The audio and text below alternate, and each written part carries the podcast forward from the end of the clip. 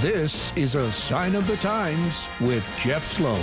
What's the hottest card you can carry these days? The Platinum card? Nope. It's the McGold card issued by McDonald's and entitles those who get one to tens of thousands of free McDonald's food for the next 50 years.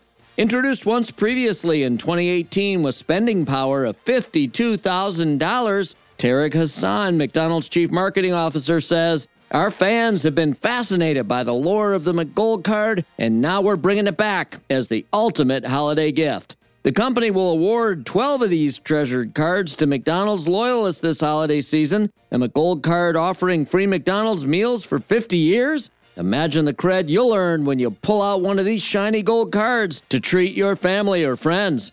I'm Jeff Sloan, and that is a sign of the times.